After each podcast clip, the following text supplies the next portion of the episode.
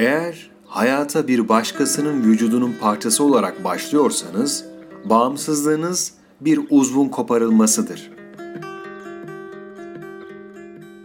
Çift olmak bize aynı zamanda bir başkası olduğumuzu, biriyle tek parça olduğumuzu hatırlatır. Bizi yeniden buna ikna eder. Aşık olan ya da yasta olan herkesin bildiği gibi kibarca ayrılık denilen şey aslında bir uzvun koparılmasıdır. Büyümek hayali bir uzuv haline gelmektir. Aşık olmak bir uzuv edinmektir.